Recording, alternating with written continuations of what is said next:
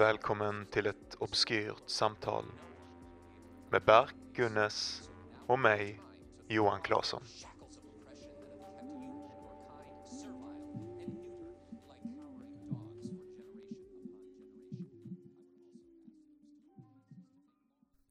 Välkommen till ett obskyrt samtal. Välkommen. Eh, den här veckan så eh, testar vi lite på, doppar fötterna i vattnet lite grann på ett eh, format som vi funderar på att köra Mhm. här framåt Eh, där vi kör en lite lös diskussion med vad helst vi kommer på i början. Och sen har Berk med sig ett tema och jag har med mig ett tema. Och sen så kör vi det ena efter det andra och så liksom bara utforskar vi de här grejerna och ser om vi hittar någonting som vi tycker är kul att prata om och se vad samtalet leder oss. Precis. Istället för att alltid försöka ha ett stort ämne för vi kände att det började bli svårt att komma på de här jättestora ämnena som man kan göra ett helt avsnitt på.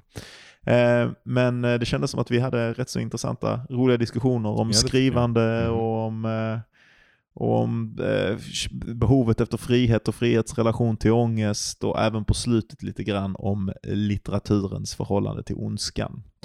Så att eh, förhoppningsvis så, eh, så blir det ett intressant avsnitt. Tack så mycket för att ni lyssnar. Eh, Som vanligt, följ oss på sociala medier. Obskyrt samtal på Instagram och på Facebook.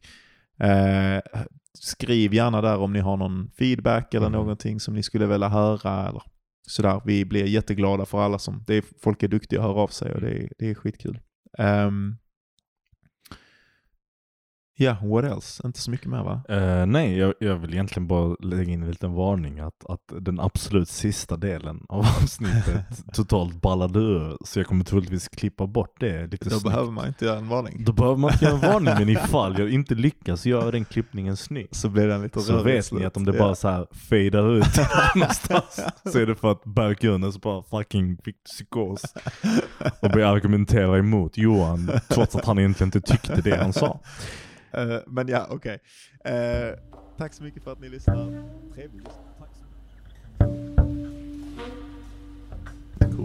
Inte, en, eh, det tror jag inte. Mina halsmandlar var som två stycken tomater om man tittade in på den här jävla pleppen. Det här blir kroppsligt som fan direkt i början. Men om man tittar in på den här jävla pleppen, konstiga mellan Mhm. dingleberryn Mhm. som sitter i halsen.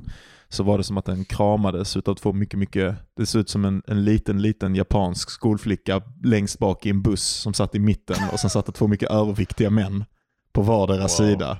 Som var liksom lite flottiga och så här för det var något äckligt vitt. Alltså, de- lite, det är lite äckligt liksom.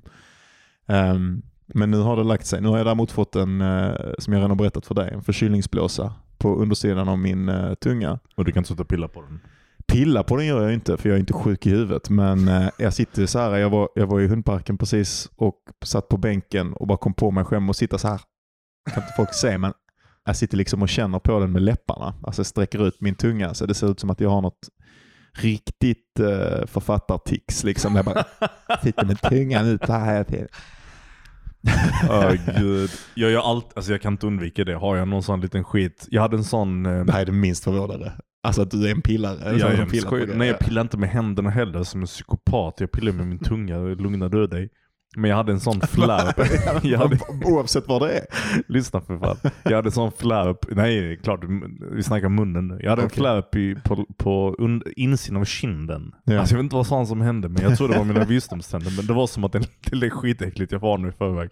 Men det var som en liten, eh, en liten bit av min, eh, av min kind lossnade som en, som en liten, eh, ja en, en literal flärp liksom. Som bara hängde där och dinglade. Mm. Eh, och, så, och så typ varje gång jag skulle äta den så råkade jag bita på den skithårt. Ja. Och så varje gång jag inte, alltså, fort- jag vet inte, jag satt alltid och pillade på den med tungan. Bara liksom så här, tryckte in tungan under den. Den växte säkert, blev jävligt stor. Och du vet hur det är när man känner på någon så föreställer man sig i huvudet som att den saken man känner på är någon sån här enorm konstig grej. Det kanske bara jag som är så hypokondrisk som tycker det. Men sen tittar man på det så är det bara en liten, liten grej. Ja det känns ju onekligen, alltså det känns ju som att jag har någon varfylld Ja, böld på exakt. undersidan av tungan när jag är så här. Men jag inser att det är en liten blipp, som en Exakt, liten bröstvårta Ja, ja, ja, i, min mun. Ta käften snälla. ja, för några år sedan så, så gjorde jag en liten tandoperation. eh, och sen så, det var ingen liten men whatever. Så svullnade min uh, undersidan av min tunga. Ja. Det var fan helt sjukt. Eh, alltså, alltså, jag vet inte vad man ska kalla det, men det är körteln under tungan som är, som är alltså spottkörteln antar jag. Du vet när man gäspar någon så sprutar det ut en liten stråle av spott. Ja. Eh, den jäveln bara svullnade så mycket att hela min tunga trycktes mot gummen av min mun. Eh, och alltså det var det sjukaste. Det var inget att känna efter där. Hela min mun var bara ett stort gap. Ett gap, vad säger jag? Fattar du? Det, hela din mun är alltid ett stort gap. Alltså du är verkligen begåvad med ord. Det får man verkligen ge det. Jag ska bli mycket bra författare av den här killen. Åh oh, gud. Vet du, jag gjorde något riktigt sjukt eh, nyligen. Eller det kändes riktigt sjukt. Det kändes sjukt för att vara med. Det kommer kännas helt osjukt för alla. Men det känns som att jag har gjort Alltså det, det är den största markeraren för framgång för mig eh, i gällande min liksom, psykiska, mitt psykiska tillstånd på hur länge som helst. Jag lämnade in en ofärdig grej eh, som hade typ så här inom parentes research och sånt okay. på olika ställen i texten okay. till en inlämning i skolan. Okay. Jag givade no fucks. Att folk fick se mig, alltså jag sket i. Var det skrivarskola eller litteraturvetenskapen? Nej, det är skrivarskolan. Jag läser inte litteraturvetenskap nu, bara skrivarskolan. Okay. uh, så jag lämnade in en, en konstnärlig text som var ofärdig, fuckad grammatik på vissa ställen och sånt skit. Men jag tänkte, den är bra där den är bra. Ja, ja. Jag bryr mig inte. Ja. Vad hände? Nej, jag fick slut på, jag fick slut, nej men det hände väl ingenting, men jag fick slut på tid.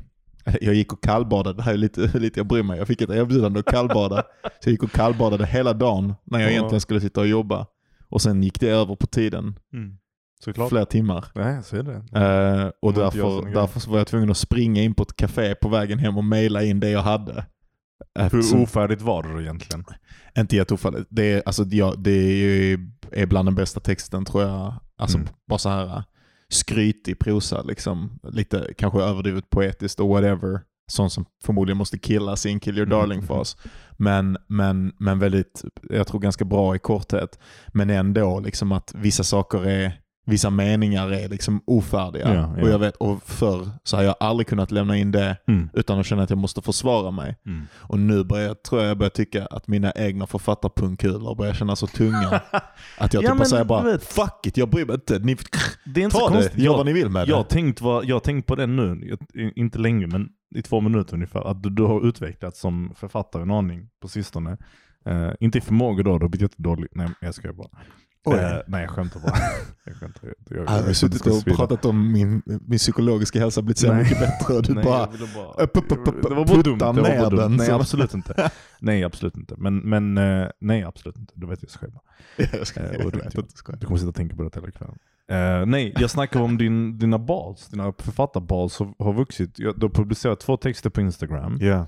Uh, en av dem kunde jag läsa, den andra kunde jag inte läsa för du, du läste den själv. Mm -hmm. uh, men du flyttade kameran så mycket att när den väl kom upp, eller jag läste den till slut, men jag, när jag först fick den så, så jag ville läsa den själv. Ja, jag vet. Du fråntog det från mig. Jag skulle nog ha lagt upp en bild, för att grejen, det som hände med den var ju att jag inte fattade hur mycket Instagram kroppar. Alltså så egentligen Aha. såg man ju hela sidan liksom och kunde läsa med. Ja. Ja. Men sen blev det inte så Nej, i den jag laddade upp på Instagram. Precis. Så jag skulle ha laddat upp en bild också. Jag kanske laddar upp en, för jag försöker uppdatera min, Ja, sån, ja. bara att bryta ner helt den här jävla grejen. Det är modigt som fan måste jag säga. Jag, jag bajsar på mig av tanken. Jag tycker Ja, det är skitspännande. Jag hade riktigt, jag sa ju det att för ett tag sedan så laddade jag upp en text och sen fick jag typ en like på den på typ en timme och så bara tog jag ner den för jag fick så jävla panik. Ja men du vet, det, är så. detta- Vad man nu, säga? nu, är jag, man nu är jag fan igång och jag fan, folk eh, har fan sagt skitsnälla Mm. grejer till mig om de Mm. texterna jag har Mm. skrivit och sådär och liksom verkar bara gilla det genuint du Mm. vet.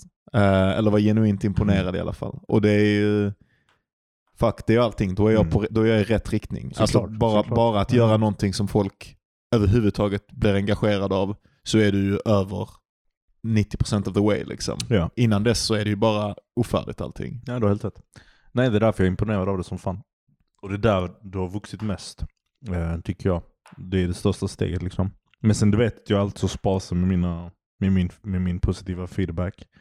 Men det, och det är inte för att jag, jag vill säga det, alltså det har inte att göra med att jag inte eh, vill ge positiv feedback. Men jag, jag är extremt kritisk för att jag tycker att du förtjänar en så hög standard. Alltså jag hade aldrig i mitt liv inte sagt Alltså, jag hade aldrig blivit sagt de sakerna jag säger till dig om jag inte tyckte att du var en Nej. jätteduktig författare. Men jag tror att vi, du och jag, jag tror att du och jag delar detta och jag tror att vi uppskattar detta med varandra. För jag Ja. var på en fest för ett tag sedan, eh, alltså för länge, länge sedan. Du shameade mig för att jag går på fester. Det här var Ja. för länge sedan. det här var okej, flera månader hörde, sedan. Jag hörde, det var förra Eh, ja, okej. Men där, eh, där eh, vi satt och pratade, det blev sånt real talk moment och någon ehm, ville visa mig en text och jag bara ja jo det är, alltså det är rätt så bra, alltså fan. Och sen så sa de att, för de hade sagt innan att det var svårt att ge mig komplimanger. Jag bara Mm. ja, jag kanske också har svårt att ge komplimanger men jag gillar den här andra grejen du skrev Mm. mer. Och sånt. Och så kände jag mig så jävla taskig för att Mm. alla de jävla grabbarna är så supportive. Mm. Men så sa någon annan då, de bara ja det som är så jävla nice med dig Johan, eller det som är så bra, det är att mm, om jag verkligen vill veta om någonting jag har gjort är bra så Mm. frågar jag dig. Mm. Därför att du kommer inte ljuga. Mm. Jag tycker det är så fucking svårt Mm. att ljuga. Men jag är också jävla, alltså om det är någonting jag tycker är bra i en text Mm. så vet jag det med laserskärpa och jag kommer poängtera det med stor beröm Mm. om jag tycker det är värt stor beröm. Mm. Och jag kommer att fokusera på det och liksom sådär. Men jag, jag kan inte ge positiv Mm. kritik hur jävla mycket viktigt jag än tycker att det verkar för den som vill ha Alltså, kritiken. Det- om jag inte ja, menar det. Ja, ja. Alltså så, så känner jag också, men jag känner lite eh, kanske någon form av, av förståelse att personen som var, kan så här, den typen av kritik personen söker har att göra med deras ambitionsnivå Ja. och vad de vill åstadkomma med sin te- text. Right? Så om någon kommer till mig med liksom en text som de har skrivit, jag, jag vet inte, jag vill inte säga så här på måfå liksom, eller, eller lite åt sidan, men det, ibland är det lite så. att Det är någonting de, de har, det är inte så jätteviktigt för dem kanske, men det är någonting de har skrivit och de övar på sitt skrivande, men de är inte superseriösa över, över skriva eh, drömmen liksom, eller Mhm. idén.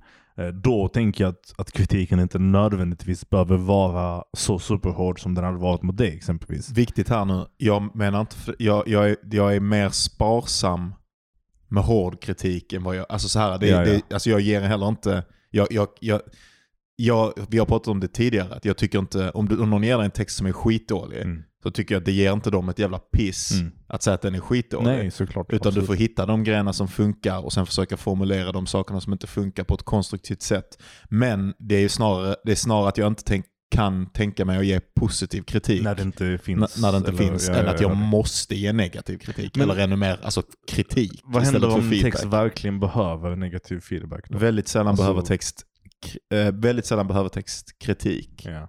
Eh, det tror jag att jag har lärt mig jävligt mycket. Jag tror till och med att vi har, alltså så här Att, vi, att vi är olika där eller? Nej, att, att du och jag har på vissa sätt, att anledningen till att jag har haft svårt att ta kritik från dig, även fast jag uppskattar dig som en kritikgivare, Mm. är för att du inte riktigt ger det på ett psykologiskt, och inte jag heller. Mhm. Vi har inte ger det på ett så psykologiskt bra sätt att vi inte är så hörsamma för det empatiska i, i kritik där eller i feedback där. Och att ett riktigt bra sätt att ge feedback på, eh, som jag faktiskt har lärt mig jävligt mycket från den här författarskolan, är att fokusera på läsupplevelsen Ja. istället för att du ska berätta för mig. Du bara, nej jag gillade inte detta. Så istället så bara så här, det här lästes som jävligt långsamt. Jag hade svårt att förstå det här Ja, ja. och därför fick jag ingen känsla av atmosfär eller whatever. För jag Fine, satt och fine. jobbade med, alltså så beskriva men läsupplevelsen är mycket mer hur en läsare möter texten. Jag hör det, men jag gör det. Alltså jag kan göra det, typ. men inte mot dig. Alltså jag Okej, vill jag inte göra det mot dig. Ja. Typ. Jag, jag, jag, jag ser inte heller att det är bra att, att jag är... För jag känner ibland när jag gör kritik att jag, att jag går över en gräns. Alltså jag känner typ så, det här borde jag inte säga. Och inte för att jag tycker någonting är dåligt, utan för att jag börjar, eh, jag börjar liksom gå över på gränsen av vad du som författare borde göra snarare än vad jag som kritiker borde, borde ge dig. Alltså jag, jag börjar tycka Mm. saker om textens komposition eller whatever Mm. som inte är min business liksom. Nej, precis. Och det är jättesvårt om man Den själv är skrivande. Right? Så att, ja, Ja. För att man, man, och speciellt när du och jag som har så länge pratat och arbetat med vårt Jobbat med skrivande. varandras exakt, så är det liksom nära på något sätt. Så jag, hälsar, jag, jag ser vad du försöker göra, tror jag i alla fall. Så jag, därför tror jag mig ha rättigheten att kunna säga ja men det du försöker göra funkar Ja, jag- Men, men troligtvis har jag nog inte rätt om det heller. Nej, för jag kommer ihåg en av de värsta kritikgrejerna som jag kommer ihåg som var så, men det var länge sedan, för många år sedan. Som Var det jag jag? fick av dig. Ja, det var av dig. Shit. Alltså så här, som var inte värsta, men som var alltså typ ett typexempel på hur man inte ska göra. Mhm. Det var när jag gav, jag gav dig ett utdrag ur en längre text. Mhm. Ehm, och där jag hade valt att börja utdraget var när en karaktär vaknade mitt i natten ur en Mhm. mardröm. Mhm. Och du bara fo- fokuserade en jävligt stor del av din kritik på, mig på att berätta hur vakna. hackigt det var att börja med en berättelse med ett uppvaknande. Att det är en sån Ah, jävla ja, ja, nybörjargrej. ja, ja. Och det Det är inte din hundra- sak att säga. Nej liksom. jag vet, jag vet. Men Förlåt, det, det, förlåt. var, det här var skitlänge sedan. Men det, var, det är definitivt, alltså, men det kan också vara för att jag, jag har sån grej jag gör när jag till exempel går förbi, alltså när jag går igenom en bokhandel med Neffi, min flickvän, är att jag typ brukar öppna så här ehm, böcker av kända författare, svenska kända författare oftast, och typ kolla på första, första meningen, eller första paragrafen. Och 99% av tiden så är det att de vaknar i en säng av att en alarmklocka ringer. Eller något sånt. Alltså alltid. Och, och det är så fucking, alltså jag är så trött på det. Jag orkar inte, jag orkar inte att svensk litteratur på något sätt pikar med det. Alltså den här Lydia Sandströms fucking eh, samlade Börja inte med det. Han ligger väl fan på Nej för golvet. fan, jag, jag öppnade den boken på Pocket Shop i, i Stockholm några veckor sedan. Första fucking paragrafen, och det finns en slags inledning som är Ligger han inte bara på golvet i sån panik bland en massa manus och grejer? Jag tror det, det första inledande, alltså sidan, det finns någon slags prolog liksom. Den börjar men nästa är antagligen... Sandgren heter hon. Sandgren, whatever hon heter. Ja. För fan, jävla, jag hatar henne. Nej, Hon har skrivit den bästa romanen någonsin i hela världen tydligen när hon är typ 32. Skit i det. Jag gillar inte det. Och jag gillar inte att hennes bok med att hon fucking vaknar och det är alarmklocka. Och jag skiter om du säger att den inte gör det, i mitt huvud gör den. Men, det kanske gör det. jag Men, men ja, det är inte min business. Det är min business när det gäller Lyd, Lydia, mellan mig och henne. Men, men mellan dig och mig, nej. Men, men samtidigt, vad vill du ha? Typ när du, nu, det är december ser vi. Din bok är färdig. Fan vad spännande. Vet du vad, vet du hur mycket, du vet vad jag har slängt, att jag har börjat om va? Jag skiter vi Ja, Johan, vi ska ha din bok färdig i jag december. vet, vi ska jag prata om det senare. Eh, I december så ger du mig min bok. Din bok menar jag. Vad är det du vill ha från mig då? Tror du? Jag är i Sverige nyfiken. För jag kan ju krossa dig. Nej men, Jag har tänkt på det. Alltså, tänk, jag, jag, har verkligen tänkt så här. tänk så läser jag den.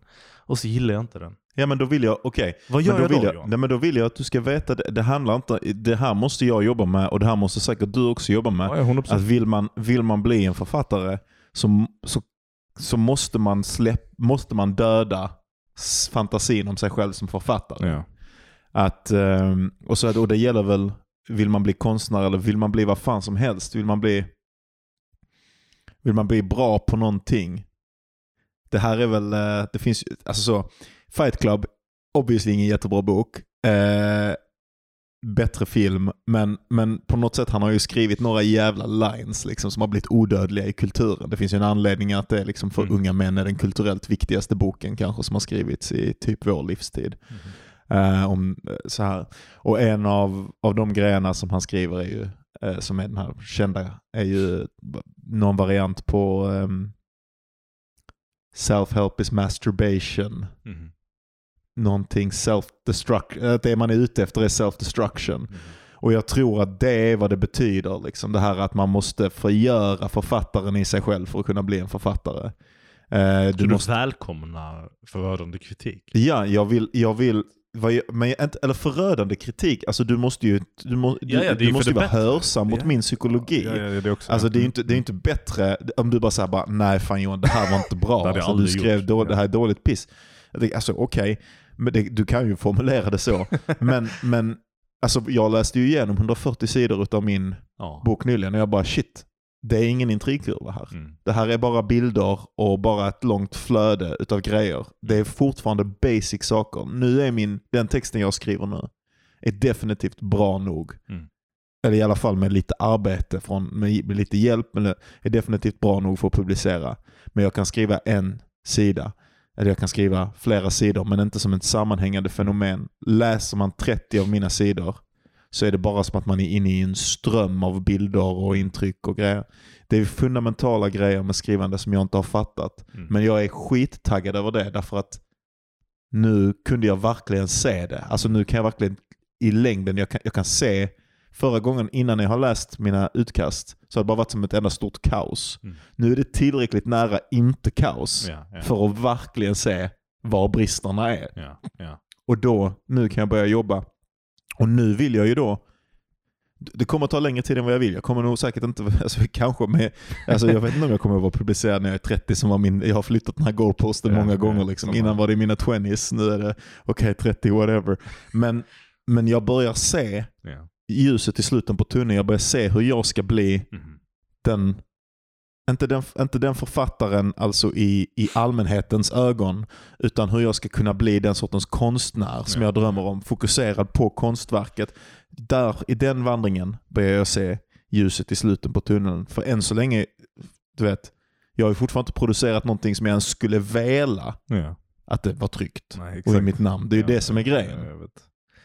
Eh, och nu så börjar jag se vägen till hur jag ska komma dit. Till i alla fall, oavsett om jag blir publicerad eller inte, hur jag ska kunna lämna in ett manus, Mm. få det refuserat och säga jävla idioter, de vet inte vad de har refuserat. De, Ja, de fattar ja. inte. Den känslan vill man ju ha. Då, Ja. då spelar det nästan ingen roll om man blir refuserad eller utgiven. Jag hör dig.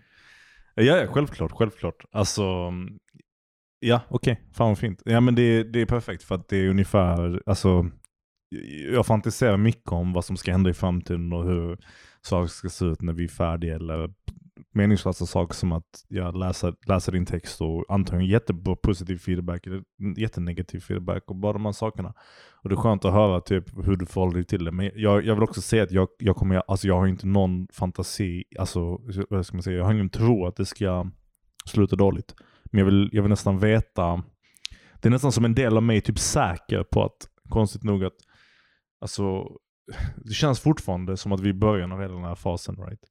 Alltså skrivandet Ja. är, vi vi, vi, är inte ens, vi är ju inte ens, jag är inte ens 30 än. Fattar du att det här är en grej man håller, folk håller på att skriva böcker till de Ja. är fucking 90 år gamla. det är ett långt liv. Ja, ja, ja precis. Och, Det här är ett och, och vi har hållit på länge, alltså, vi har hållit på jävligt länge redan. Och det, jag kommer ihåg när jag var typ 20, 20, ja, 19 och jag började skriva på bibblan och jag bara så här, om några år, Ja. typ så här, ett år, två år så är jag publicerad. Jag bara, Vilken fucking Jag har sagt myt det alltså. jag, att jag, jag bara säger, jag bara, ja men vadå, 60 000 ord det kan man ju skriva på tre månader Ja, i alla ja, fall. ja, ja, Det tänkte jag när jag började skriva min, min första. Jag bara, ja, tre Ja, månader ja, så är den färdig. Då kollar jag över den. Jag skriver ett par, kanske, kanske måste jag skriva något utkast Mm. till. Jag tänkte då kanske att jag inte behöver. så man skickar Ja, men, in och, det. Smäll in ja, det. 100% och, och när man var liten att människor liksom sa till en bara så, ja det är svårt att bli författare bara så du vet. Man bara ja men fan vet du. Alltså som om att man på något sätt skulle vara typ den enda 19-åringen genom Ja. tiderna som har skrivit ett bra, alltså fucking, en bra bok, en bra berättelse. Men jag säger alltid det, jag säger alltid det till alla. Alltså att det är... Alltså förrän man är in it. Det värsta är ju att det blir lite, jag vet inte om det är en sunk cost fallacy, man hoppas ju att det inte är det. Du vet vad sunk cost Mhm. fallacy är? Ja, det är för de lyssnarna, om det är någon som bryr sig, så är det när man Eh, till exempel om man spelar spel på ett kasino och man börjar och bara försätta sig mer och mer i skuld. Så, så, eh, så har man känslan i sig själv av att ja, men jag har spelat så här länge, nu har jag försatt mig så här mycket i skuld, nu måste jag ta mig alltså nu måste jag fortsätta spela. Mhm, mhm. Därför att jag måste, jag måste vinna förr Tänker eller du som senare. skrivandet eller? Nej, jag tänker inte så. Eh, Men, men Jag så, undrar om det kan vara. jag vet, ibland oroar, oroar man sig för det, liksom, att det är en sunk cost fallacy, att man, att man bara fortsätter skriva därför att man har redan skrivit så länge att, att man inte kan, det inte kan spela någon roll om man blir bättre eller inte, Ja, utan man bara ja. måste fortsätta för sakens skull. Men jag tror inte att det är så. Um, vad fick jag in på det? Ja, jag vet inte riktigt vad jag skulle säga innan, men, men, men, men eh, ja, vad fan ska man göra? Man får ju bara fortsätta jobba. Det är väl, nu alltså, har man lagt tiden. För, för mig handlar det mycket om, om att hitta nöjet i, i skrivandet. Alltså, i, ja nu kom Ja. du på. Säg. Ja, nu kom jag på att... eh, nej, jag tappade det. Ja, du tappade helvete alltså vilken jävla psykopat. Är du sjuk i huvudet? Har du fucking, är du dement eller Johan? Vad är det med dig? Ut med det nu. Ja, det hade att göra med Så att... det, är- som har fått. Nej, jag tappade igen. det är som att det kommer in som ett Oh, litet mål. Skitsamma, vi Ja, går vidare. ja, Vi ja, fastnar jag, jag tänkte bara säga i alla fall att, att eh, för mig så handlar det om nöjet. Nu kommer du komma på det precis när jag berättade det, men du får inte avbryta mig. Nöjet att skriva är, är hemligheten. Alltså verkligen. Alltså, Mhm. Om jag hade kunnat gå bak i tiden, eller vet du vad? Om jag hade träffat en 19-åring idag som, som satt och skrev, jag hade sagt samma sak till den personen. Du kommer inte lyckas så snabbt Ja. som du tror det kommer göra. Jag, jag, jag, jag tror verkligen det är nödvändigt, ett, för att komma in i själva businessen av att bry sig och att vilja skriva. Men sen, när man väl, sen måste man själv hitta den känslan av att sitta där och bara njuta av att faktiskt komponera någonting. Och sen veta att man kommer en dag komma ut ur det och hata det och sen älska det och sen hata det och sen älska det och sen hata det och ha en väldigt komplex relation med skrivandet. Och också en alltid ifrågasättande. Alltså det är ju någonting som är så fundamentalt inte roligt med att skriva som vissa andra konstformer verkar kunna Ja, vara ja. liksom ibland. Att det är någonting, Ja, Det är så jävla, man sitter bara där själv framför sin jävla dator, det är så jävla osexigt. Försöker man lyssna på lite musik så blir man bara störd. Får man sitta där i tystnad och lyssna på ljudet av bilar som kör ut förbi utanför och så dra för persiennerna så att inte solen kommer in. Och så ser man bara att utanför pågår livet och här inne sitter jag och, och, och hamrar. Eh, så det är ju verkligen, det är, det är ju något, något eh, som är så jävla onajs med det. Och, och det, där, där det verkligen det, man måste verkligen jobba länge och mycket bara för att komma till kärleken. Ja, ja. Alltså man har haft en aning om det hela sitt liv tror Mm. jag. Alltså man har skrivit små grejer och bara så här när, när man blir inspirerad. Men när man väl försöker hitta den riktiga kärleken Mm. till skrivandet, skrivandet som ett sätt att leva på, så är ju det, um, den kärleken är ju på andra sidan Ja, tusen ja. hinder som man måste jobba sig igenom. Jag, jag, fan, jag, jag, jag har förlorat den kärleken alltså under långa perioder men ändå maniskt liksom fortsatt skriva för att jag en gång hade den. Och det är också en intressant grej, det är när man typ känner den en gång och man är så desperat för att få tillbaka den. Det är lite som att vara, vara, ha varit kär i någon en gång tiden och sen vill jag hitta kärlek igen. Typ.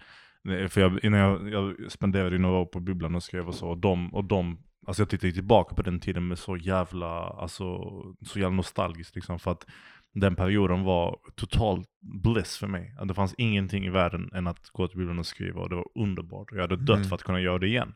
Men det går inte och det kommer troligtvis inte gå förrän jag har publicerat åtminstone några böcker och kan typ leva på mitt författarskap. Mhm. Och även då troligtvis inte, för då är man vuxen och man har barn och man har kanske familj och skit Mhm. dit. Men den bilden och den idén av att komma in till bibblan typ halv elva på morgonen efter man har tränat, sätta sig vid ett skrivbord någonstans och skriva. Det är min så idealbild av författarskap. Det är så jag lever nu min vän. Ja, jag vet att du gör den jävel. Jag är jävligt glad för din skull också. Det är därför jag blir ledsen någon gång när du kommer till mig bara med din jävla ångest och bara, jag, fan inte, jag kan inte skriva någonting. Bara, bara njut av din fucking tid här för fan. Sitta, jag jag vet att du gör, jag vet Ja. att du gör. Jag vet. Du bara säger inte det när du är glad såklart. Men eh, ja, det blev, det, blev, det blev mycket snack. Men vi, vi tänker i alla fall att vi, vi tar en liten paus och så kommer vi tillbaka med ett nytt ämne. Ja, nice. Absolut, jag hör dig. Eh, vi har precis spelat, vi har precis misslyckats stort i att ha ett jätteintressant samtal om skrivande som vi inte spelade in. Och nu har vi snackat ut oss en aning men vet hur vi kommer tillbaka till det sen. Ja, men det var också, det, vi hade redan ett intressant uh, snack om skrivande Ja, redan precis. inspelat. Det kan inte vara en hel skriv, eller kanske det kunde varit. Men Det kunde varit, men vi Ja. har fuckat våra, våra planer. Ehm, ja, förlåt. jag, jag hade en idé om en ny form som vi skulle prova och vi ska försöka göra det här lite mer eh, strukturerat i framtiden. Men jag, jag, det, det blir så svårt för oss om vi alltid ska komma på det här ett stora ämnet. Det kan vi göra ibland. Ja. Eh, Men min tanke var ju att eh, vi då skulle ha en sån här inred- inledning som vi har haft nu som kan handla om lite vad fan som helst, vad som har hänt i veckan och typ, ja, ta oss dit det tar oss. Det kommer säkert ofta vara skrivande. Det, det var det nu. Det är det man har i tankarna. Ehm, Men sen att vi skulle välja ut eh, varsitt ämne Ja. att prata om och så ha en tvådelad struktur efter den här inledningen. precis. Och eh, idag så blev det lite löst men vi skulle börja i alla fall med, eh, med ditt ämne.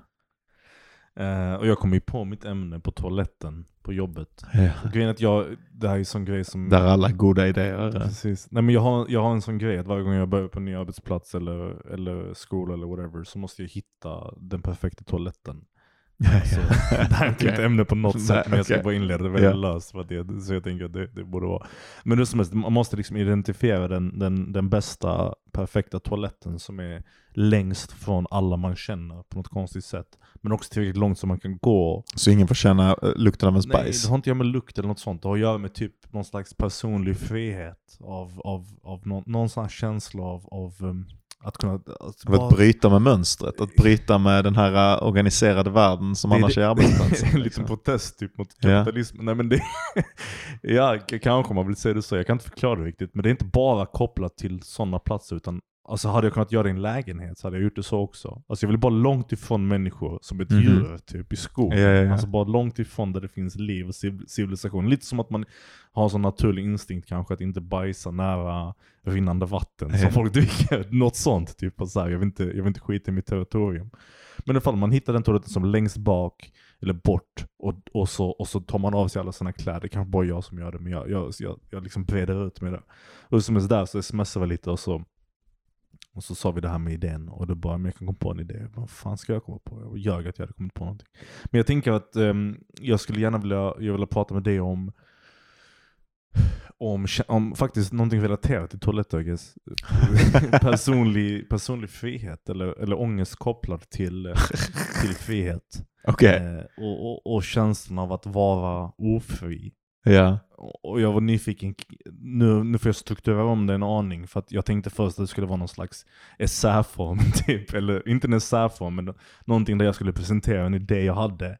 Men nu när vi, innan vi spelade in så pratade vi lite om detta och kom nog fram till att det är och bättre så, ett samtal mellan oss två right? Mhm. Eh, och jag då är nyfiken på liksom, om du har hamnat i, i situationer i ditt liv när du har vuxit upp framförallt tänker jag. Där du har känt dig eh, bunden. Eh, och senare om vi hade kunnat se om det, och jag är nyfiken, lite som en hypotes, om det kan kopplas till, till den ångesten du, har- du har pratat om tidigare.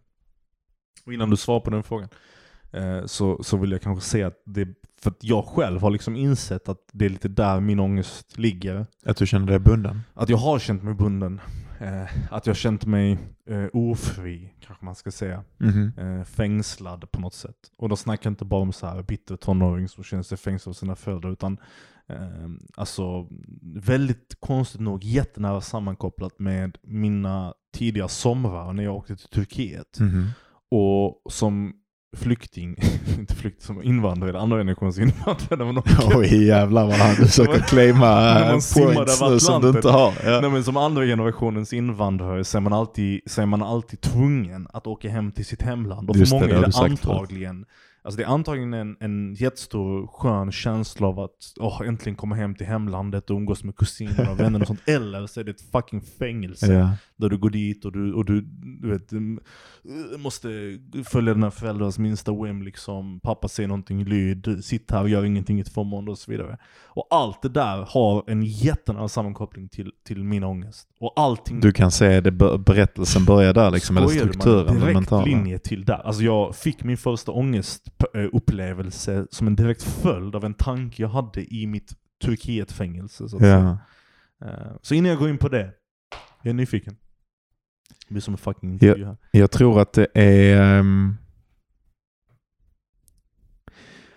jag tror att det är sant. Jag, jag tror, men det, det, alltså det, det, det, hör ju samman med, alltså som, som jag har sagt tidigare, alltså man kan säga de här sakerna på så jävla många olika sätt. Mm. Eh, ett sätt att säga att ångest, vad ångest är för någonting. Jag har sagt förut att ångest alltid relaterar till döden Mhm. och förklarat i något avsnitt ehm, vad jag menar med det. Alltså att oavsett hur det ehm, tar sig form så är, men, men, men, men, men döden utgör ju det ultimata fångenskapet. Ja. Eh, eller kan göra det om man ser på det på det sättet. Det verkar göra det, det. Om man identifierar sig själv med, med den delen av sig själv som dör vid döden. Vad det nu det än innebär för en. Eh, som de många människor gör, de flesta människor gör kanske. Eh, så, så utgör det ju ett, ett fångenskap. Och överhuvudtaget eh, den upplevelsen som jag har beskrivit tidigare eh, med min sån, den ångestattacken som verkligen var den brutalaste när jag gick vid den här biografen Exakt. och plötsligt fick en känsla av att nästan universum hade delat sig och att jag hade ha- kommit in på fel spår. Mm. Den upplevelsen hade också en känsla av att jag kunde se spåret framför mig och att det ja. var fel. Så det, det hade någonting att göra med att vara fast i, i tiden Mm. och en känsla av att det inte fanns, att det inte fanns frihet. Mm. Att du var ämnad typ att hamna på, på ett ställe du inte ville gå till. Alltså, Ja, och jag vet inte riktigt om jag hade en tanke vad det stället var. ja, Bara att det var fel. ja, ja. Ehm, och jag Var tror... det fel, förlåt, var det fel för att du inte kunde styra dig själv eller du inte visste hur du skulle göra för att inte hamna där? Eller var det fel för att platsen du skulle hamna på var en läskig plats att hamna på? Jag vet inte om, eh, om eh, jag har sagt det förut, men jag tror att det är så här att, att Kierkegaard uppfann begreppet ångest. Jag Mm. tror det. Och om det inte stämmer så vet jag i alla fall att han har gjort en definition Mhm. av det som jag någon gång har hört. Eh, som är, ehm, och det, jag vet i alla fall att jag har sagt detta till dig förut och kanske har sagt det på podden också, att ehm, jag tror det är att ångest är att veta att ehm, det finns ett oändligt antal val man skulle kunna göra Mm. i varje ögonblick och att det är helt omöjligt att någonsin göra rätt. Mhm. Eh, så det, det är ju liksom känslan av, av, av, av att veta att nu skulle jag kunna göra vad fan som helst, men hur fan ska jag veta? Och då blir man paralyserad Mm. av skräck. Liksom inför, inför det. Och det, det, det bygger ju på något sätt också på att det finns en känsla av att det finns ett, ett rätt val, en, en frihet, ett, ett väg att gå framåt. Någonting som skulle kunna self-actualisa eller leda en dit man inbillar sig att man är på väg eller man ska. Men att det valet inte går att göra. Det är ju ett fångenskap. Ja. Det, det är definitivt i den definitionen en typ av fångenskap, men det är absolut inte den känslan som jag hade kallat ångest. Det påminner inte alls om det för mig. För mig så är det inte en, en, en, eh, någon valmöjlighet eller, eller snarare en oförmåga att välja, utan det är konfrontationen av att det inte kanske är samma sak då, men jag tänker att det är liksom någon slags, alltså det är som att nå en vägg nästan. Ja. Det är som att stå framför en vägg där du, där du bara går inte. Du är helt längre. förlamad inför omöjligheten. Men det, men, men det, okej, jag kanske bara inte förstår liksom du, konceptet. det, det, det, det, det är också huruvida hjärnan har väl, har inte ångest i alla fall alltid en känsla av att det har en rationell basis och att den rationella basisen ehm, jag vet inte, nu, nu lägger jag till saker till de- den här definitionen som jag precis har gjort, men skulle det till exempel kunna vara så för mig att det valet redan har skett? Okej. Alltså att jag har känslan av att det en gång fanns ett rätt val Ja, ja. och att jag inte gjorde det. Ja, Så är det ofta ångest för mig. okej. Eh, att, eh, att jag skulle ha kunnat bete mig rätt i den här situationen. Mm, Men jag gjorde inte det. mm, I, i, I nuet kunde jag inte se det. mm. Och det säger någonting om mig. Det gör att jag är en dålig människa eller att jag inte lever mitt liv på ett rätt sätt. Detta är mitt enda liv. Att jag, eh, ja, vad det nu än kan vara. Eh, så att om man utvidgar begreppet lite grann. Så för mig så, så gillar jag i alla fall, jag säger inte att det är en perfekt definition av ångest, men jag tycker att det är en, ehm, jag hör dig, men det, och det låter, det låter som att om man vrider på det konceptet och så har det att göra med Om- frihet också ja, på någon vänster. Det, det, definitivt, men jag, jag tänkte mer att om du vrider och vänder på det konceptet som Kierkegaard har tagit upp så, så går det väl på något vänster att, att hitta en ingång där alla typer av definitioner av ångest passar in. Eh, till och med när jag själv försöker beskriva ångesten som en vägg, I guess, så är det väl en, en situation där, där val kommer in på något vänster, I guess, men jag har fortfarande lite svårt att förhålla mig till det. Jag tänker, för mig så är ångest så här, jag, jag ska förklara för dig. Och varför jag tog upp det här med frihetskänslan och varför det Mhm. är så sammankopplat. För, att jag, jag, för, för jag, jag vet inte om det har att göra med, med förlusten av friheten, någon slags, ehm, om det är en central egenskap i den människan som, som, sen, som, som man själv tycker är viktig, som man sen förlorar. Om det är det som skapar alltså friktionen och ångesten, om du förstår vad jag menar. Mhm. Att man är en människa som, som väldigt jät, jättegärna vill ha den friheten Mhm. om man inte får den. Och därför är det en stor komponent av en ångest. Och kanske, jag säger inte Mm. att alla, alla har säkert en, en nivå av frihet, men vissa människor gillar mer struktur, gillar mer eh, alltså, s- eh, att följa ett spår kanske. Och andra människor har en annan eh, önskan. Och när du inte får den önskan så, right, så skapar, det, skapar det skit för dig. Men för mig var det så här när jag var liten att jag brukade åka till Turkiet varje år. Och när jag var liten så var det alltså, absolut en ångestfylld upplevelse men samtidigt också någonting som jag accepterade. Tills jag en dag liksom hade en jättejobbig upplevelse i Turkiet. Jag var kär, jag ville hem till Sverige och sådana saker. Och efter det så började jag för, för, eh, associera idén om att åka till Turkiet med en känsla av förlorad tid nästan. Nästan som att eh, när jag är här så Delvis, det var flera saker. Delvis den tiden jag hade kunnat ha med mina vänner och det så barnsliga tankar som man har när man är tonåring om man vill liksom ha ett sommarlov och sånt skit. Men sen också idén av att eh, eh, det finns så många friheter typ, som finns i Sverige. Eh, och, och implicit i ens i, i, idén om ett sommarlov. Där du kan, liksom, du vet, du vet den idylliska bilden av sommarlovet. Mm. Där det är så här, varma, oändliga dagar och du åker cykel med dina kompisar och det blåser i ditt hår och skit och du står och badar i Västerhamnen och hoppar runt och träffar tjejer och sådana saker. Alla de här sakerna var typ den Mm. ideala bilden av sommarlovet som sen sattes i kontrast med sitta i Guneshli i Turkiet med sin babane liksom i två månader och göra ingenting till pappa kom hem och åt nötter framför, framför tvn och kolla på sport och du inte fick välja vad du skulle kolla på. Ja. Och, och de, de två sakerna blev jättetydliga. Och skillnaden mellan dem blev jättetydliga. Att jag vid något tillfälle hade en tanke, en väldigt tydlig tanke när jag tänkte Tänk så hade jag tänkt så här, eller känt så här i Sverige. Det hade varit helvete. Och så tänkte Mm. jag fan, men det är ju inte så, fan vad nice. Och sen när jag kom hem till Sverige så liksom hamnade jag i en situation, jag pratade om det tidigare. Där du blev fråntagen din Precis. frihet eller Någon- upplevde att någon exakt. kunde göra ett intrång på din kropp. på Exakt så. Och de gjorde intrång, intrång exakt på den tanken också. De liksom öppnade upp den och, och, och gjorde det till en verklighet. Och efter det så var all ångest, all ångest efter den dagen har varit liksom en direkt följd av den känslan. Inget, och det, och det var aldrig ett val. Det var aldrig en idé om, om, om oändliga val och en paralyserad eh, reaktion till liksom valmöjligheterna framför mig. Och det var inte Mhm. ett val bak, det var någon annan som tog valet från mig kanske på något vänster. Eh, och, Mm. och satte mig i en situation där jag var fängslad. Och efter det fängslad i tankarna, fängslad i rädslan, fängs, fängslad i, i oron, i, i paranoian, i, i hypokondrin, i allt ens mamma liksom. Mhm.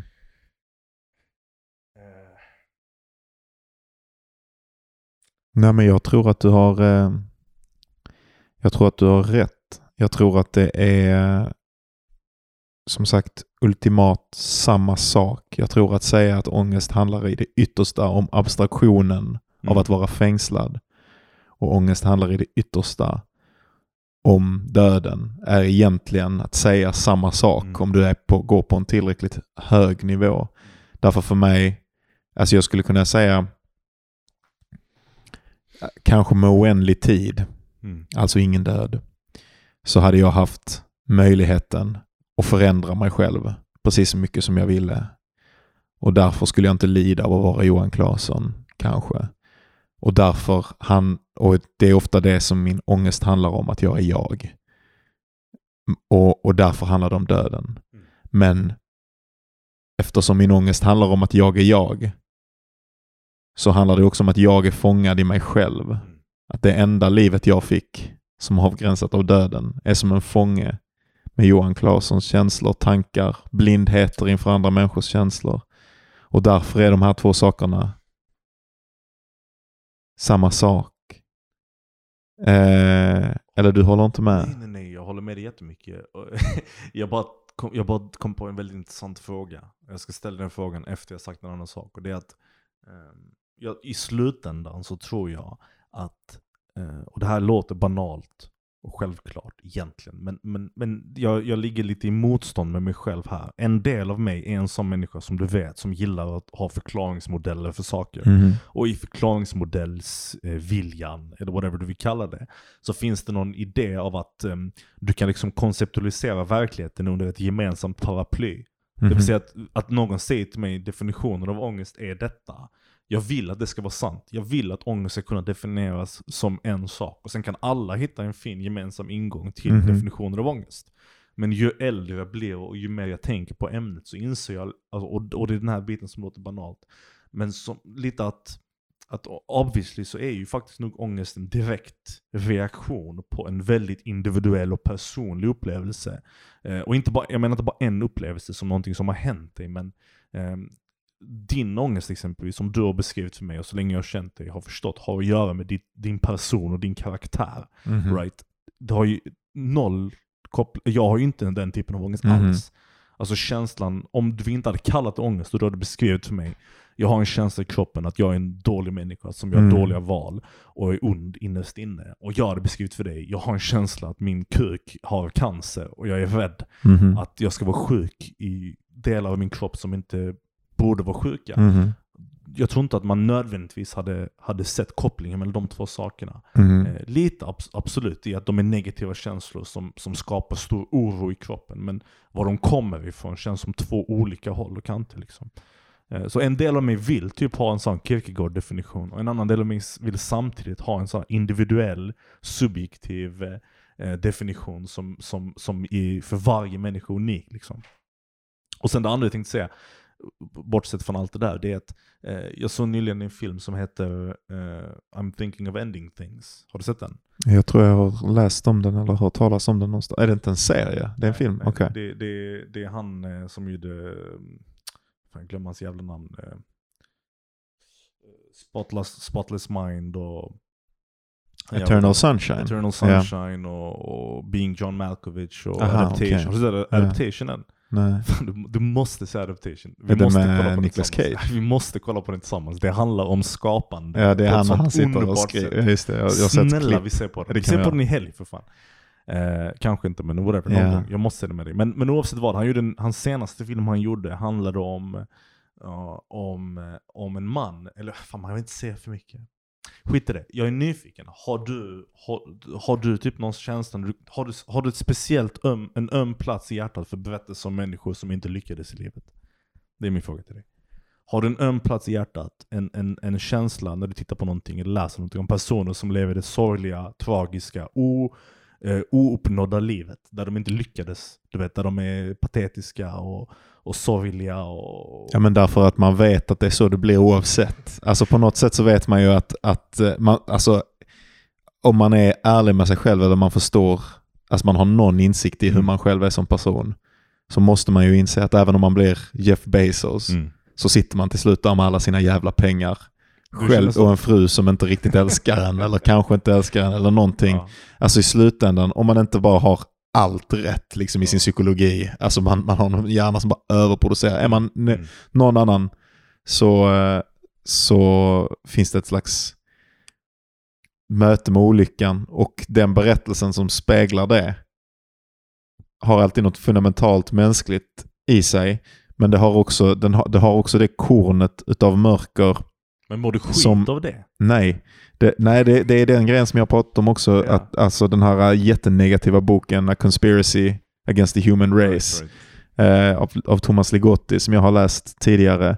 Att jag, när jag läste den efter att jag trodde att liksom, det kändes som att mitt liv var över, allting jag hade jobbat för i flera år var kört. Eh, och jag hade liksom fått en massa nya komplex och grejer efter ett breakup.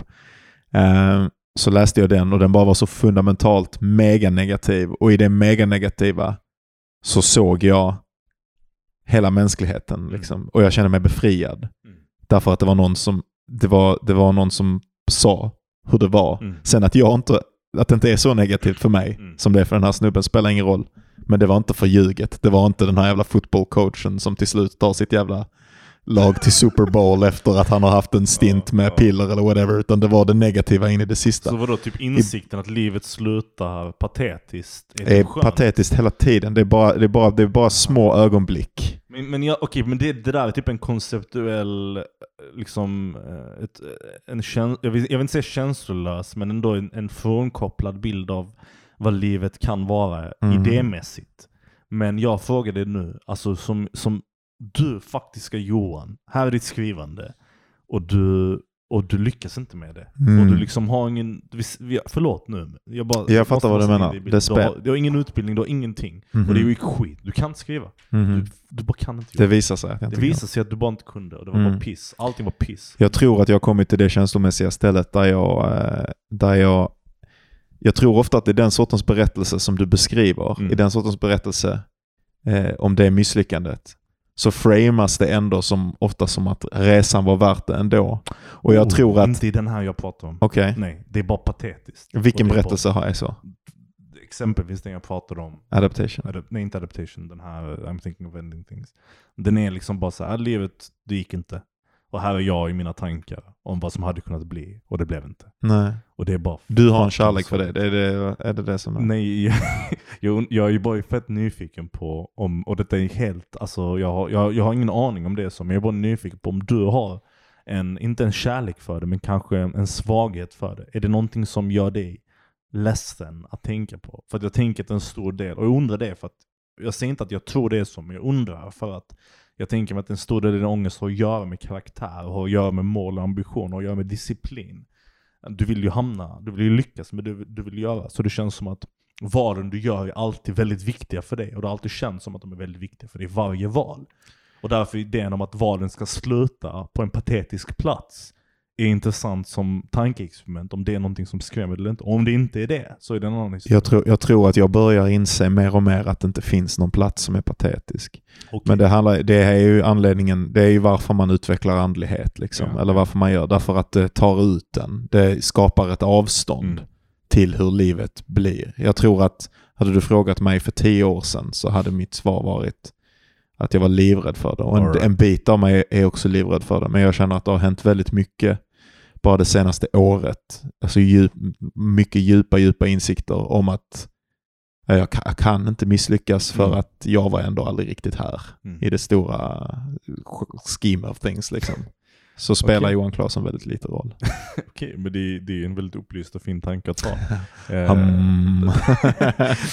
jag, undrar på, jag tror det finns, det, det, det, är väldigt spännande att höra vad specifikt människors stora rädslor är för någonting. Om nu min Mm. rädsla är att vara utan kontroll liksom, eh, så tror jag det är synligt i, i den typen av litteratur eller berättande, berättande som skrämmer mig mest. Liksom. Mm. Eh, jag, jag, för, exempelvis, så, så, och det här är jättetalande, jag vet inte varför det är talande, men jag såg en film för länge sedan med mitt ex som heter Mysterious Skin, som handlar om en pojke som, eh, som eh, eh, har blivit våldtagen som barn. Mhm. Och eller det handlar om två pojkar egentligen. Den ena som har konfronterat det och liksom har blivit någon slags, um, han säljer sin kropp, han säljer, han säljer sig själv och han har ett jätteohälsosamt liv liksom. Mhm. Och missbruk och sånt. Men han vet om det, han har liksom nära kontakt till själva över, över, övergreppet. Mm. Och sen handlar det om en annan pojke som lever ett jättebra liv men liksom fantiserar om att han när han var liten blev,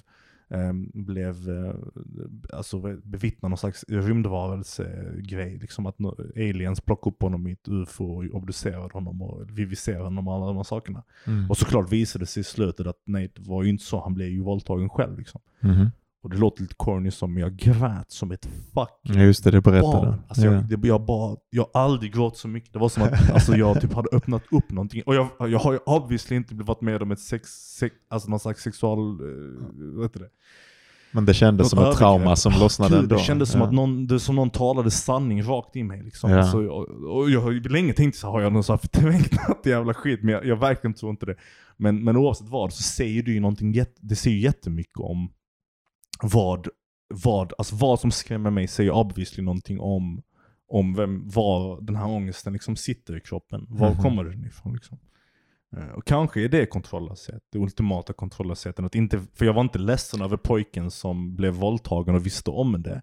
Jag blev ledsen av pojken som blev våldtagen och inte visste. Just det. Att han Så det är något, något på, på någon djup, djup nivå så har din, din rädsla har någonting med att göra med det som finns i den där inre hjärnan som du har pratat om Oh, ja. innan. Att den inre hjärnan vet någonting om dig som du inte vet. Där har du nog rätt i någonting. Ja. Ja, absolut. Alltså den, och, den här, och, det, och faktiskt det är fan sant för att jag, jag märker ibland när jag liksom om jag glömmer ta mig medicin eller när jag inte har varit medicinerad och sånt och jag har gått runt på stan och, och så har jag tänkt. Ibland så, så, så, så kommer det en sån här känsla över mig som en våg liksom av, av, av att eh, det finns någon djup, djup eh, sanning. Någonting groteskt. och jag, jag, inte så att jag är ful eller dålig Ja. eller hemsk. Inget sånt. Men bara så här, saker är inte rätt liksom. Ja. Någonting är inte rätt. Och så vill jag typ glömma den tanken. Alltså jag vill typ sova bort den eller förtrycka den, Mm. förtränga den liksom. Eh, och det låter ju väldigt mycket som den här pojken. Mm. sätt, liksom.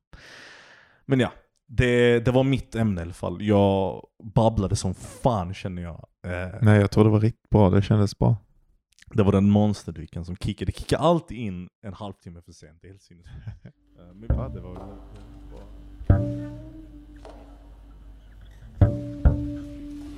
Så att jag hade det andra ämnet. Alltså på ett sätt så, så, så, så har det lite grann att göra med med det här som du pratade om innan med eh, skrivandet Mhm.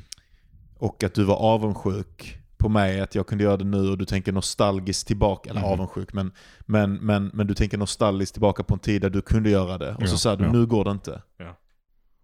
Ehm, Eller det kommer inte gå i framtiden liksom. Ja. Eller whatever. och vad, vad, vad, innebär det? Vad är det som gör att det inte kommer att gå? Eller vad är det som gör det till en sån eh, självklarhet för dig? Alltså, man har ju en tendens I guess, att, att tänka sig att livet kommer antagligen se ut exakt så som det ser ut nu, typ på något liknande sätt i framtiden. Eh, eller att det kommer se drastiskt annorlunda ut på ett oförutsägbart sätt. Och jag tänker mig att för det första är det som att, okej okay, jag tänker så här tidsmässigt, hur mycket tid har jag per dag egentligen att skriva? Du vet, med det, i det livet jag lever idag. Alltså jag har jobb, jag kommer hem, jag har min flickvän, jag har min, hon alltså, vi bor tillsammans. Det är matlagning, det är städning, det är liksom eh, de här sakerna som ändå inte är så centrala i mitt liv än liksom. Eh, och sen på kvällen typ skriva någon, någon timme liksom om jag har Mhm. tur, om jag orkar. Eh, för att jag kan vara skittrött på kvällen obviously, för jag jobbar Mhm. hela dagen. Eh, och sen podden och alla de här sakerna. Och jag kan bara föreställa mig att de här sakerna kommer bli mer och mer och mer. Alltså, och skrivandet blir på något sätt minst viktigt i allting detta. alltså det är ju allt, aldrig minst viktigt i huvudet, för det är alltid dit man vill. Ja. Dagen är ju liksom riktad åt skrivandets håll, och, Ja. och kommer man inte dit så blir man ju bara ledsen och besviken känns på det sig som att själv. dagen har misslyckats. Precis, men än- ändå så bara trycks det andra på mer och mer och mer tills Mm. ja, det får mindre till. Liksom. Så Mm. tänker jag i alla fall. Jag tänker att det finns en dimension av det, för det som har att göra med att det finns någonting med skrivandet jämfört med allting annat man gör som känns slösaktigt. Ja. Att man slösar, fast man själv tycker att det är viktigt, Mm.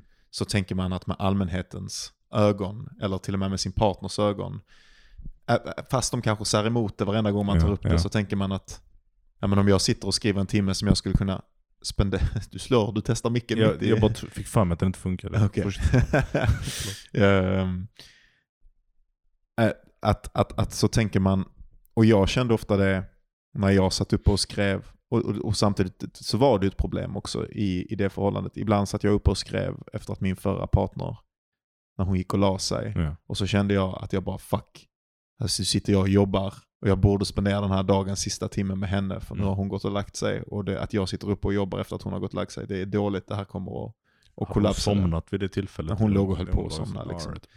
Eh, och att jag också borde lägga mig samtidigt. Jag kunde inte sitta upp och skriva för det var någonting oansvarigt. Fast i min kropp känns det som att jag jobbar, Ja. så känns det samtidigt som att jag inte kan ta del av någon av den här belöningen. Alltså om man jobbar hårt. Om jag jobbar 14 timmar på ett krogjobb Mm. och sen går och berättar det för alla.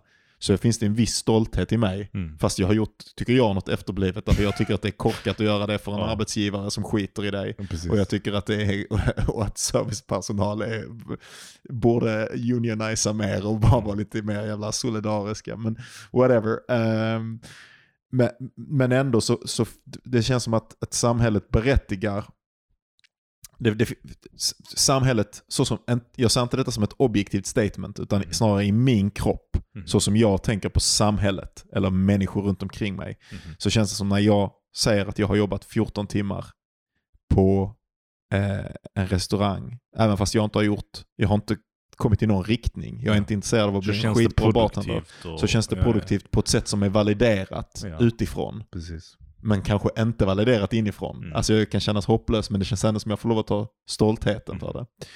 Och i skrivandet så är det som att jag blir validerad inifrån, Men inte utifrån. men inte utifrån känner jag ofta. Och jag vet oavsett om det är sant eller inte, Ja, alltså när, ja. när jag säger till folk att jag sitter och skriver, eh, alltså att jag har suttit och skrivit 5-6 timmar eller någonting. Mm. Så ibland så säger de liksom wow, oj, oj, okej. Eh, och det, det, är någon, det är någon liten reaktion men ändå så finns det någonting i mig som inte som tänker att, och som uppfattar som att det finns något litet, att de ändå, jag skulle lika gärna kunna sitta hemma och röka gräs liksom, fram tills jag är publicerad. fram tills jag är publicerad. Så det här är bara att jag gör anspråk på att vara någon slags konstnär. Mm. Det, jag är i ett slags Schrödinger-tillstånd. Mm. Där jag röker en joint i soffan och skriver samtidigt. Där ingen Jag ingen av de här sakerna materialiseras förrän, man, för en publicering, publi, förrän en agent öppnar lådan och Exakt. tittar på mig. Och plötsligt sitter du i Göteborg, bokmässan och liksom Och då din... är jag inne i, i Mm. värmen. Då har allt det här arbetet bekräftats. Liksom. Och det är detta som jag, som jag tänkte ha, eller som jag ville ha som ämne, för det här är en av eh, definitionerna i en bok som jag har läst, eller en, en uppsatssamling som jag har läst som Mm. heter ehm, Om litteratur och ondska. Eh, litteratur emal av eh, The Biggest Boy, min favoritfilosof, eh, filosof, eh, Bataille. Eh, och han pratar i den här boken om litteraturens förhållande till ondska och han har framförallt två poänger som jag hade velat höra vad du Mhm. tycker om lite Sure. grann. Eh, den ena vet jag inte, det har att göra med väldigt mycket med, med konstruktionen, med, med berättelsen som konstruktion. Mhm. Eh, och, och det är att eh, han säger att litteraturen är, bygger fundamentalt på ondska. Eh, och hur jag har formulerat hans sätt att tänka på det är så här. Ett sätt att tänka på intrig är som ett argument för att försöka överkomma ondska. Eh, många människor pratar om att eh, intrig, alltså en berättelseintrig, det som får en berättelse att kännas som en berättelse, är motstånd. Mhm. Det, det handlar om ett motstånd som, som överkoms Mhm. på något vänster. Absolut. Det är ju att se det från det godas perspektiv. Man skulle ju också kunna formulera det så här. Att berättarkonsten ägnar sig fundamentalt åt att skapa ondska. Det är det som är att berätta en berättelse. Mhm. Det är att ta det vita papperets harmoni och introducera ett problem in i läsarens liv. Mhm. Och att det som egentligen gör en berättelse bra, det är hur effektivt man formulerar ondskan, Mhm. lidandet, pisset. Mhm. Eh, antingen utmaningen om det är en Hero's Journey eller liksom heroinmissbruket i, en, eh, i Requiem for a Dream eller någonting. Så det är en intim relation mellan berättelsen och ondskan. Och det kopplar också an till det som vi pratade om i det här gudavsnittet där du insåg att lidandet börjar i och med att man börjar konstruera berättelser. Mhm. Och att ögonblicket utan berättelser är egentligen harmonin, den enda lyckan. Så berättelsen har någonting fundamentalt med allt som Okej, inte är lycka intressant, och med ja. ondska att göra. Nu tvingar du mig att hålla med om detta. du ska få lov att, att, att prata, du behöver inte så, så kommentera på detta, men mina två ingångar är det. Mhm. Och sen den andra ingången som han också har som är ett eh, intim relation mellan litteraturen och ondskan, det är, eh, eller överhuvudtaget kanske man kan tänka på det som konstnären och ondskan, eller egentligen vilket livsöde som helst som inte är en del utav det här bekräft som inte samhället bekräftar på det här sättet som vi precis pratade om. Så det kan inte vara att vara en hippie eller typ att bara flytta ut i skogen och inte delta i samhället. Mhm. Att vad som helst som folk tänker på som oansvarsfullt. Mhm. Och vad är det egentligen som provocerar folk? Någonting provocerar folk med, med människor som inte sliter, som inte bara spottar i händerna Mhm. och, och gör någonting. Skaffa dig ett riktigt jobb för fan. Ehm, och då, då pratar han om detta utifrån Kafka. Mhm. Eh, som du vet, eh, alltså alla hans böcker handlar på något sätt om skuld och att känna sig som en, en lus liksom, i förvandlingen på ett väldigt bokstavligt Mm. sätt. Att man är en insekt i processen, att man är dömd för någonting. Man vet inte ens vad det är, men man är bara dömd från första början. Liksom. Det är livstillståndet. Eh, och för honom så var det ju, han, hans, hans familj var ju någon så här verkligen ämbetsmannafamilj. Mhm. Och hans pappa såg väldigt högt på att vara i, en, i det, liksom gå i, i det produktiva samhällets riktning. Mm. Och att Kafkas skrivande var ondskefullt därför att det var barnsligt. Mhm. Och det barnsliga har ju någon slags koppling som jag sa till dig någon gång här för ett tag sedan. Att, med det ondskefulla. Alltså att bli vuxen, Mm. att sluta vara barn, är att bli god. Konstigt nog, fast man tänker på barn och oskuld Mhm. som något positivt, så är, är det någonting med, med, med vuxenprocessen Mhm. som är att svära bort det som man var när man var barn. Också kanske därför när barn, folk som stannar barn lite för länge Mhm. är prov provocerande. Alltså så här folk som, som bor hemma lite för länge Exakt, någonting. Det finns liksom någonting man blir riktigt, Mm. riktigt, varför, om man blir riktigt, riktigt arg på det. Ja. Och på samma sätt så är det ju med konstnären, den Mm. skrivande, tills den blir publicerad. Det är först när man visar att man kan leva på det ekonomiskt Mm. och inte bara är en jävla lus som, som, som Ja, sure. äh, i, på något sätt, i någon sorts, eller i alla fall så tänker man på det, eller tänker jag på det Ja. själv så. Eh, att på något sätt är det att när, att, ah, ja, vad är, det, vad är det egentligen för tes jag vill driva? Egentligen så vill jag att du kommenterar på endera Ja, utav ja. dessa. Ja, ja, jag bara väntar på att det ska bli färdigt liksom, om du hade något mer att tillägga om ämnet. Eh, Därför jag vill bara säga att liksom, allra första jag tänkte när du pratade om det, skitintressant för övrigt, det är riktigt bra. Och det lägger också bra så här president, precedence på vad vi kan göra i framtiden. Mhm. Eh, Det här var ett test, det blev Ja. lite rörigt men det blev Nej, lite nej, bra. det funkar Ja. bra som. Eh, Men det första jag tänkte i alla fall, det var att okej, men jag känner inte det längre. Jag tänkte Mhm. så, jag, jag känner inte längre någon slags skuld eller någon slags eh, oro över att jag slösar min tid. Därför att du har någonting. valt någonting annat. Nej nej nej, alltså Fuck you mannen. Du, du var försiktig. Nej nej nej, alltså jag ser det inte så alls. Utan, utan jag kommer till den i den. Men, men för det första tänkte jag, men jag känner inte så. Jag känner inte riktigt att jag, att jag har den skulden längre. Eller att jag gör någonting egoistiskt Mhm. till skillnad från någonting produktivt. Delvis kanske ja, för att jag jobbar och har ett Mhm. heltidsjobb. Där, därför så har jag liksom tillfredsställt den, det elementet av, av, av mitt liv. Mm. Men samtidigt så tror jag det har mer att göra med att jag inte längre pratar om det alls. Med någon, förutom med dig eller med min flickvän. Ja. Det har slutat vara en offentlig, ett konstaterande i mitt liv. Och, det, och trust me, det brukade vara det första jag sa när jag träffade någon. Du skriver. Skojar du? Alltså min, en av mina närmaste vänner liksom brukade, all, brukade kalla mig, hej jag heter så jag skriver en bok Ja. på skämt för att varje gång jag träffade en ny människa så var det det första jag sa. Och jag gjorde det för att, eh, okej inte så överdrivet, inte så, du vet, men eh, relativt liksom sant. Men, och det var för att när jag satt på bibblan och skrev så hade jag en sån jävla skam i kroppen. Därför att alla människor runt omkring mig gick antagligen skaffade arbetslivserfarenhet eller pluggade till någonting ordentligt. Och det var så tydligt att jag inte gjorde det och så tydligt att jag Mhm. hade så långt kvar att gå. Eh, och varje gång jag satt på bibblan det första året och skrev, och varje gång jag träffade på en kompis som skulle plugga så gick jag med skam. Alltså jag Ja. tittade ner på mina skor som den här fattiga pojken i skobutiken. Liksom. Jag var, jag var, jag Därför var du var. Lucifer som Jag var- hade bannlysts Jag var den största från- Och, men ändå var jag tvungen att försvara den positionen också när den kom. Bara, ja, vad gör du här? Ja, jag skriver en bok. Ja, vad skriver du för något? Ja, så- Jag vill inte säga, jag vill inte prata om Nej, det. jag vill- jag det hände till och med att jag ljög. Jag sa till folk, ja, jag, du vet när de coola grabbarna kom. Ja. När de coola grabbarna från gymnasiet kom. Äh, plugga. Vad pluggar? Är någon kurs? Jag vill inte snacka om det. Bara för att jag skämdes så mycket. Ja. Och vid något tillfälle efter det så bara slutade jag bry mig. Och då hade jag den här, eh, ja jag satt fortfarande där och folk visste varför jag var där. Och bara, ah, Berk han skriver sin bok och det var fine.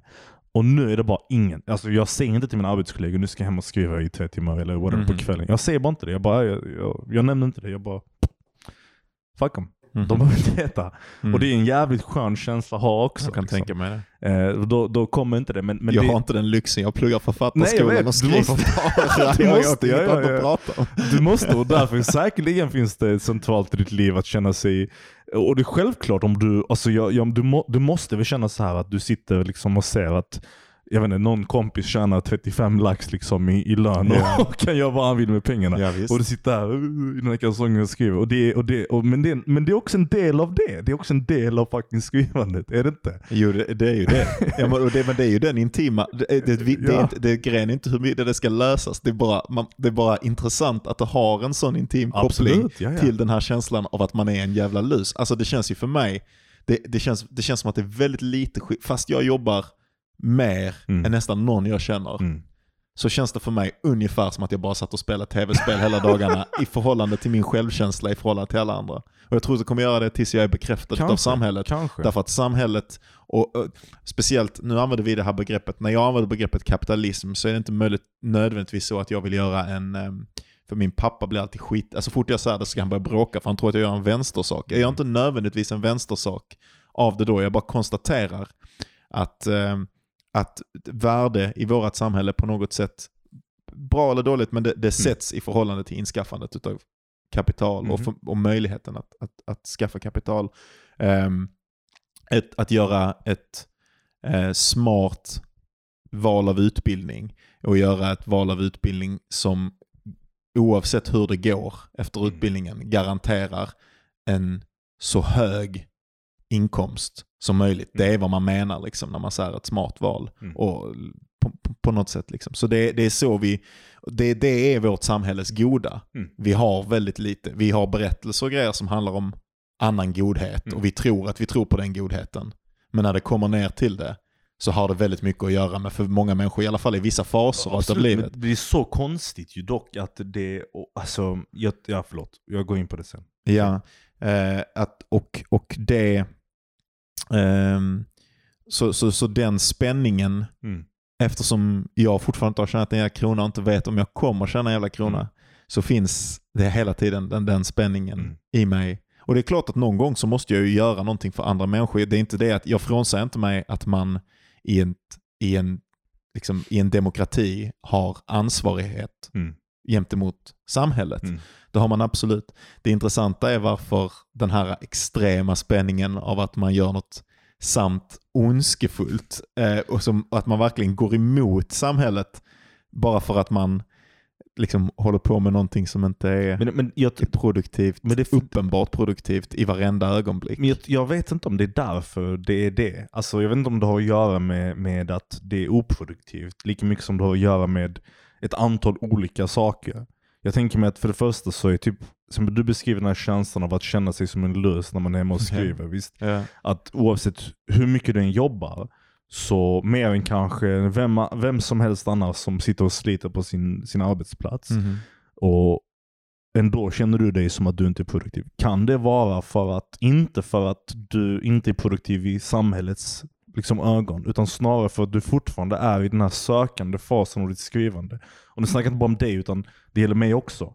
Att vi är fortfarande extrema nybörjare på vårt jobb. Alltså vi sitter här och... Det som och vi tänker ska bli vårt jobb. Ja, okej. ja, precis. Men vi Eller är jobb, är jobb eh, det man arbetar med eller är jobb det man tjänar pengar från? jobb är det man arbetar med. Okej, ja, då är det väl mitt jobb redan nu. Ja, ja, Ja. men vi är dåliga på det. Alltså vi är nybörjare på det. Vi Ja. är barn liksom. Och, och därför så, så, så hur mycket vi än arbetar så är det som att eh, ta fem steg fram och 20 steg bak. Mhm. Och därför känns det inte produktivt. Det är därför det alltid känns som att vi inte kommer någonstans. Mhm. Men jag kan tänka mig att om du hade suttit här nu och skrivit med totalt självförtroende på att du var bäst i hela världen.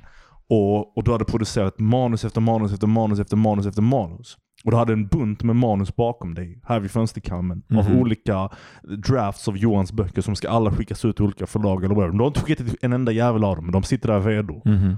Då tror jag du hade känt dig produktiv. Kanske är det så. Och, och sen det andra tror jag också att det är någon sorts resultat av, av miljön runt omkring en. Right? Att människorna som, som, det är frågan som skapar ångesten. Det är vad gör du? Vad ja, jobbar du med? verkligen. Visst, verkligen ja. i sig, jag, jag tror inte man tänk, alltså jag tänkte inte innan jag fick den frågan att jag gjorde någonting dåligt. Jag var helt så, fan jag är redo att gå till bibeln och skriva och var skitglad. Men första gången någon frågade så är det implicit i frågan eh, det här nedvärderande, det här nedlåtande att va? Skriver du liksom? Eller vad, vad, är du inte här för att plugga för att bli advokat? Mhm. Det är alltid den, alltså den frågan finns alltid bakomliggande alla gånger någon frågar mig vad jag gör på bibblan. Mm. Och därför känns det bult. Och inte så mycket som en reflektion tänker jag av, av samhällets liksom, eh, obviously så är frågan ju ställd för att samhället, det kapitalistiska samhället värderar produ- produktivitet. Mhm. Så därför ställs frågan. Mhm. För att annars varför ska han bry sig? Om jag är på bibblan för att plugga eller för att skriva. Det Mhm. har ingen betydelse. Så på det sättet så är det så. Och sen tänkte jag också säga att det är också intressant att de människorna som mest kritiserar folk som arbetar med det konstnärliga, ibland också älskar det konstnärliga. Mhm. De älskar konst, de älskar eh, ta, eh, vet du det, högkultur, kult, kulturella saker. Liksom. Mhm. Att gå på museum, att kolla på film, att kolla på teater. Alla de här sakerna är skitfina, eh, vackra saker som de ser upp till och definierar sina liv efter. Och musik oftast. Men det är för att konstnären lever i ett misslyckat tillstånd tills han inte gör det, eller tills hon inte ja, gör ja, det. de, det alltså- de konsumerar bara slutproduktionen. Ja, exakt. Ja, rätt. de, de, de, de få genierna. Det är Ja, de få ja. genierna. Och det är väl, men det är ju också, på något sätt är det ju också det som köper genistatusen. Varenda människa som försöker någonting konstnärligt betalar in i en någon slags lottofond. Ja. Eh, som sen liksom ger en utbetalning till ett par fåtal individer och Mm. de får bära geniets mantel och den Mm. statusen. Och det är därför, liksom, och men, men alla andra som inte vinner på lotteriet, de har lagt sina, sina, allra, sina största, sin största besparing, eller man ska säga, sin, största, sin, sin, sina, sin tillgång, sin tid Mm. eh, in i ett lotteri som, där de inte blir någonting. Mm. Och därför så är de forever a failure, liksom, tills de inte är det. Det är fint sagt. Du har dina sådana ögonblick Johan ibland. Du kommer med några sådana fina definitioner. Men, men sen det andra du, du sa med ondska i litteratur. Det är Mhm. egentligen det som är den spännande diskussionen tänker jag. Men, men jag tycker det är skitsant. Det är verkligen jätteobservant Mhm. av, av Bataille och av dig. Men att känna igen de, de egenskaperna och framförallt hur du lurade mig att tycka om den idén. För du, sen, du refererade till min tidigare beskrivning eller definition Ja. av livet som en berättande, ett berättande. Där obviously såklart värdet och, och allting som skapas i konflikten. Liksom. Eh, Men, men en sak som är svårt att komma ifrån är ju att berättelsen i slutändan slutar ju med någon slags eh, upplösning av, av det, den önskan som är skapad. Och, Nej, ibland. det. Ja. Jag tänker mig att den ibland... Alltså, Tragedin gör specifikt inte det. Nej, men okej, men ja du har rätt. Jag menar att all berättelse, men en, många berättelser slutar med någon slags Mhm. upplösning av konflikt. Den, den, Mhm. den traditionella dramaturgiska kurvan är ju liksom introduktionen av konflikt Mhm. som sen upplöses. Liksom. Men, men okej, Hur passar det in i Batailles? Jo, den intressanta idén är ju då bara huruvida berättandet är introducerandet bara utav ondskan. Alltså det, vad är det du har lagt in i harmonin? Det, du, du, om du tänker dig det är liksom berättelsen som abstraherad från det som bokstavligt talat händer och nästan tänker dig på en intrigkurva. Så är det nästan som att alltså, berättelsen det som är hela berättande handlingen Mm. eller alltså, som du som författare gör, är ju bara att sitta och komma på ett sätt att introducera en ondska in i världen. Du menar liksom majoriteten av skrivararbetet på något sätt? Alltså Ja. det som du faktiskt gör när du skriver mest, Ja. tänker du? Ja, precis. Är det? På Ja, något sätt så, så, eh, så eh, det, det, det finns ju en verkligt alltså, Ja, det är svårt. Jag vet inte riktigt. Alltså det är detta som är, jag har inte riktigt en tanke med. Jag bara tyckte det var en spännande Mm, tanke att mm. prata om. Och prata om att berättelsen, det som vi ägnar oss åt är liksom samma sak som man på något sätt försöker upplösa, eller som jag försöker upplösa Mm. med meditation. Liksom. Att med meditation så försöker man upplösa det här av försöket att, eller hjärnans tendens att hela tiden lägga berättelser på verkligheten. Alltså egentligen hjärnans sätt att introducera en massa ondska, en Mm. massa saker att oroa sig över. Och sen i berättandehandlingen, den litterära handlingen, så är det precis det man gör. Man, man introducerar en ondska, någonting att oroa sig Alltså över. det är ju så, men det är ju också ett Man löser också upp Det det. är upplösning Ja, och det är också absolut. navigation. Och det är Absolut. också en massa andra så här didaktiska upplevelser i liksom i själva rörelsen av ondskan. Där du, Absolut. där, du, där du lär, li- literally, i vissa fall lär ut människor du ska handskas med. I andra Mhm. fall, i tragedins fall så är ju ondskan ett, um, en varning nästan. Mhm, Alltså absolut. gör inte detta för då händer detta liksom. Eh, och sen tänker jag så här, det är en skitsnygg definition och allt sånt, men hur funkar det exempelvis med, med poesi? Det är också en annan intressant tolkning. Vad heter, eh, vad heter Baudelaires, en av poesins absolut största poetiska verk? Är det den det- smutsiga skiten i staden? Fan, det, ja. den, Fleur de Mal, var det. Ondskans blommor. Oh. Ja, ja, Varför men, heter den det? För den handlar ju om, du kommer ihåg den här eh, introduktionen till Fleur de Mal, eh, där han, som handlar om ennui, att det är det moderna tillståndet, alltså eh, ledan, mm. att ha tråkigt ungefär, att Mm. livet eh, bara är en jävla, när, när alla problem är lösta så är det bara ett, ett jävla skit och att det finns någonting och så bara berusar man och jävlar man, jävlas man och så. Och det är, det är sådana grejer, allting handlar, all, alla dikter på något sätt i Fleur de Mal handlar ju om eh, introduceranden utav ondska Mm. i vardagen för att kämpa mot ledan som i sig utgör en ondska. För vad är den? Det är på något sätt verklighetens otillräcklighet. Det är att inte kunna hitta det goda i att bara finnas till, utan att bara finnas till tråkar ut den så mycket att man bara introducerar in en massa blommor ur ondskans mark. Blommor som växer ur ondskan. Opium, eh, du vet eh, de här konstiga mystiken, han har konstiga okulta teman och sådana jävla grejer. Och, och, och samtidigt det som du säger med att det handlar om upplösningen utav ondskan, det är ju intressant att vi behöver producerandet och upplösning, producerandet av ondskan och producerandet av upplösningen av ondskan. Alltså Mm. introducerandet av problemet och lösningen utav problemet introducerat ovanpå de problemen som vi redan har som en, som en, som en grej, som en del av, våran, av vårt sätt att existera i verkligheten sen vem vet hur länge, så länge vi har haft språk kanske. Ja. Att det är någonting som är så fundamentalt mänskligt. Men jag tror det är kopplat till det jag beskrev tidigare, att, att um, i förra, förra avsnittet, vad det var med, med berättandet i livet och hur man liksom förhåller sig. Någonstans där slank Johan in i en djup sömn. Där han fritt fick leka i drömmarnas tysta dag. Fri från Bergs idiotiska missuppfattningar om Batailles litterära teorier.